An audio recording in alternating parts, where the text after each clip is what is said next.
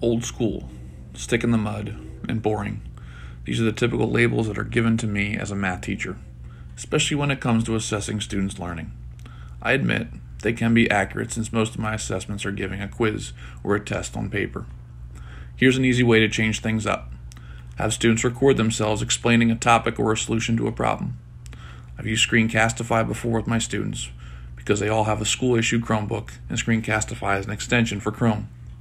However, there isn't an app for it, so the Web 2.0 Web 2.0 tool that I now use is Flipgrid. Flipgrid has a web-based version, an iOS app, and an Android app. I've searched through dozens of apps and none of them are as user-friendly as Flipgrid is. Earlier this year, I had my students, most of which had never used Flip, Flipgrid before, post videos on a grid, and they were able to do it with no explanation from me. On the surface, Flipgrid is simply used to have students create videos, but if you manage their usage properly, Flipgrid can be used for so much more. I've always struggled to get all students to participate in my class. So if students aren't going to voluntarily participate, you can force their participation by creating a grid where students have to answer a prompt or a question and explain their response. Another idea, a favorite of mine, is when I create a grid for a homework assignment. I'll then randomly assign one homework question to a student who will have to solve that problem and post an explanation to the grid for a quiz grade.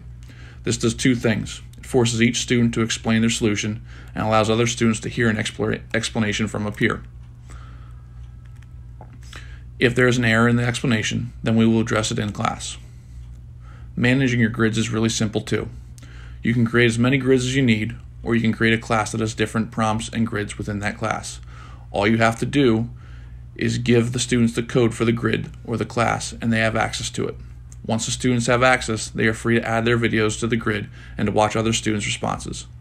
Flipgrids have a default time of 90 seconds, but you, as the teacher, can change the maximum video length to anything between 15 seconds and 5 minutes.